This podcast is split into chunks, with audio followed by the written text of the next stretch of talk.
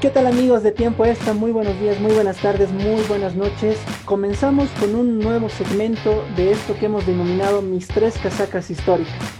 Cortesía de nuestros amigos de Casacas Históricas, un auspiciador, nuestros amigos, nuestros socios, nuestros compinches en este proyecto de Tiempo Extra. Les mandamos un saludo para todos ellos. Casacas Históricas, no se olviden de darle like a esa página, de visitar y por supuesto adquirir las hermosas camisetas que tiene Casacas Históricas. Sin más, sin más preludio, hoy estamos con nuestro invitado Jorge Asturizaga. Él es parte del equipo de Premium, con quienes hemos tenido una entrevista hace unos días. Y la verdad es que estamos muy contentos porque hoy Jorge Asturizaga nos va a compartir sus tres casacas históricas. Jorge, ¿cómo estás? ¿Cómo te va? Hola Jorge, Jorge también. ¿Cómo te va? ¿Todo bien? Todo, bien. Gracias gracias por la invitación, gracias por, eh, por, este, por hacerme partícipe en este segmento, que, lo veo muy, muy interesante, una propuesta novedosa, el tema de las casacas históricas. Yo creo que la gente que, que le gusta el fútbol, que, ve, que se siente apasionada por el, por el fútbol, siempre tiene alguna, alguna casaca, alguna camiseta que, que le, que, le tiene un poco de cariño, no tanto es el cariño así que a veces no lo luce y prefiere tenerla marcado o guardada para, para conservarla, ¿no? Y, y bueno, yo como eh, periodista de deportes con especialidad de fútbol, se puede decir especialidad, eh, y también aficionado al fútbol, eh, también tengo mis, mis camisetas históricas con, con un sentimiento especial. Yo ya tengo mucha, mucha curiosidad por conocer las casacas históricas, Jorge. Yo sé que tú has recorrido con la selección muchos países, has acompañado a las delegaciones, así que tengo mucha curiosidad, mucha expectativa por saber cuáles son tus casacas históricas. Así que, Jorge, si me puedas mostrar la primera, la primera casaca histórica. Bueno, aquí va. Es esta. Eh, no es original, pero es una réplica de la camiseta con la que la selección eh, se clasificó al Mundial, de la linda campaña del 93. Wow. Eh, en ese tiempo yo todavía no, no, no estaba haciendo el periodismo deportivo. Eh, era un hincha feliz que iba al estadio, no a trabajar, sino a disfrutar del, del fútbol. Y ya, ya más acá en el tiempo, me acuerdo para que esta sea una camiseta eh, muy querida por mí, me acuerdo de una de las entrevistas que le hice a, a Ronald Zaldes, capitán de la selección, y me dijo que, bueno, a la selección no se le podía decir que no, porque, es la, porque uno, uno usa y toda la gente sabe que esta es la camiseta más querida más allá de la preferencia que pueda tener cualquier aficionado, cualquier persona por, por un equipo, eh, la verde siempre es la, la, la, más querida y concuerdo plenamente con, con, lo que me dijo Ronald en una, en una nota que le hice ya hace, hace muchos años, data esa, esa frase. Impresionante, Jorge. La verdad que e, esa camiseta es realmente valiosa. Me, me, me, llama mucho la atención el detalle de las firmas, ¿no? Creo que eso es un, un adicional, un plus a esta camiseta para que luzca más, más espectacular aún. Así la voy levantando para que la vean. Se ve, se ve. Se ve. Sigue. Eh, yo he aprovechado gracias al, al, al, tema del periodismo y a la cobertura de la selección, el 2018, en septiembre, hubo una cena, un reencuentro de los jugadores que se clasificaron al, al Mundial. ¿no? Y entonces eh, aproveché ese, ese, momento para, para tener las firmas y la considero también un poquito valiosa, más valiosa, porque al margen de jugadores, también tengo las firmas de algunos miembros de ese cuerpo técnico. Ya. Y también están eh, firmas de, de, dirigentes de esa época, como don Guido Loaiza, que es el presidente de la federación. Aquí está una, aquí la estoy señalando, la firma de Percy Luza, que era presidente de la comisión de selecciones, y bueno, de los, de los varios jugadores que llegaron para, para ese reencuentro. De, la, de esa plantilla me faltan tres firmas. La de Miguel Ángel Noro, que está radicando en Japón, Gustavo Quinteros, que no pudo venir por sus compromisos en ese entonces en el fútbol de, de, Arabia, ¿sí? Y la de Johnny Villarruel, que tampoco estuvo en esa, en ocasión. Luego están prácticamente todos los, los futbolistas ¿no? de, de, esa época, el Diablo, Valdivieso, Ramallo, el goleador de América. Y por eso es que, que esta la considero como una camiseta histórica valiosa para, para mí.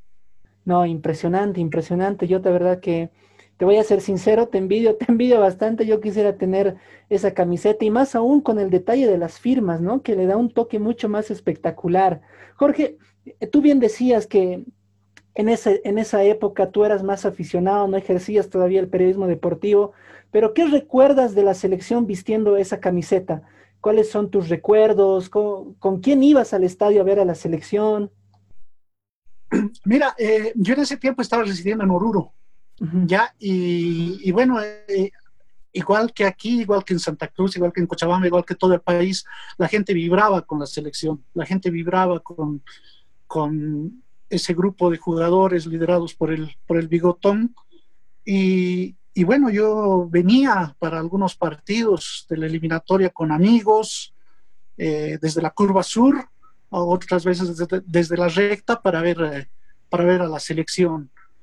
Y, y, bueno, después recuerdo esos, esas fiestas, esos festejos en, en la Fuente del Prado, por, cada triunfo, por cada vez que se iba dando un paso más, otro paso más a la, hacia la clasificación, ¿no? Algo que, que mm, he tenido el privilegio de vivirla, te puedo decir como aficionado, porque después este, ya han pasado tantos años y hay muchas, al menos una generación que, que no ha podido disfrutar de, de ver a la selección en, en un mundial, ¿no?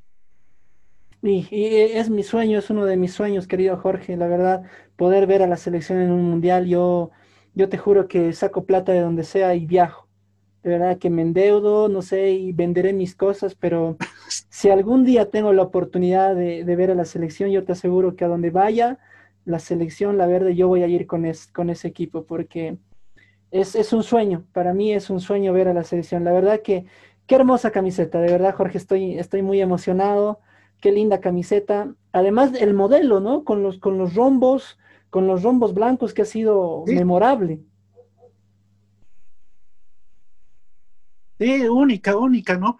Y, bueno, esta, camiseta la he adquirido con eh, el libro de Javier Ascargorta. Él publicó un libro hace un par de años. No me acuerdo el título, difícil de entender, imposible de igualar, algo así, ¿no? Dando una, una reseña de que, de que es inexplicable cómo el técnico ha vivido en ese tiempo la clasificación y y que es, eh, bueno, aún así clasifiquemos otra vez al Mundial, eh, va a ser imposible de olvidar esta, esta gesta, ¿no? De, haberlo hecho por primera vez por, con mérito propio. Y no cabe duda que la selección es la única que une a todo, a todo el país, ¿no? tú ves en este tiempo tanta confrontación política, tanta confrontación social, pero cuando se trata de la selección creo que todos nos ponemos la, la camiseta, ¿no? Y esta es una de las, de las más queridas que tengo. Excelente, de verdad que un lujo, un lujo esa camiseta. Jorge, ¿cuál es la siguiente, por favor? ¿Cuál es tu siguiente camiseta, tu siguiente casaca histórica? La siguiente casaca histórica también es de la selección, de la selección nacional. Es esta que se utilizó en la eliminatoria para el Mundial Corea-Japón de 2002.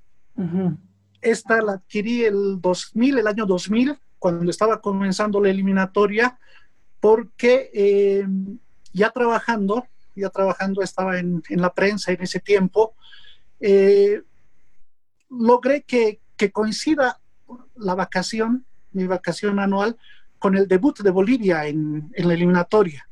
y fue en, en, Montevideo contra Uruguay, en el Estadio Centenario y con un grupo de amigos eh, nos lanzamos como hinchas eh, vía terrestre desde acá, desde La Paz hasta, hasta Montevideo para ver el, el partido de la selección. Viajamos viernes en la noche y llegamos martes al mediodía y al día siguiente era, llegamos y al día siguiente era el partido. Y esta la compré justamente para, para alentar a la selección, fui como espectador número 17, no recuerdo quién usaba ese, en ese tiempo, no hay apellido atrás, pero es una, una camiseta original de la selección, sí, este es original, eh, de la marca famosa que, que, ha vestido en ese tiempo a la, a la verde en, claro, sí, sí, entre 2000 y 2002, 2004 creo que fue. Y bueno, ese viaje, ese viaje tan largo que empezó acá, siguió por Oruro, Potosí, Sucre, Tarija, Villazón, y entramos a, Argentina. No recuerdo algunas, algunas poblaciones, sí me acuerdo Santiago del Estero, Tucumán, Jujuy. Llegamos a, Buenos Aires y de Buenos Aires empalmamos hacia, hacia Montevideo.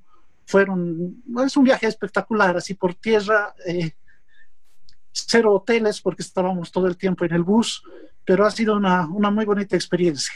Jorge, la verdad que eso es lo lindo de este sector, la verdad, hablábamos con Yasmani y nos mostraba sus casacas igual, este, te recuerdan cosas, ¿no? Una, una casaca te, te, hace recordar cosas, no es solo una polera, es, son momentos, son historias, y bueno, eh, impresionante la verdad esta, esta anécdota tuya, Jorge. ¿Cómo, cómo fue el hecho de, de cantar el himno en otro estadio, en otro país, eh, en este caso en Montevideo, en el Centenario? No, no, espectacular. Nos asignaron un lugar a un costado de una de las tribunas eh, de preferencia, se puede decir, eh, haciendo la analogía con el Hernando Siles. Y fue una, una,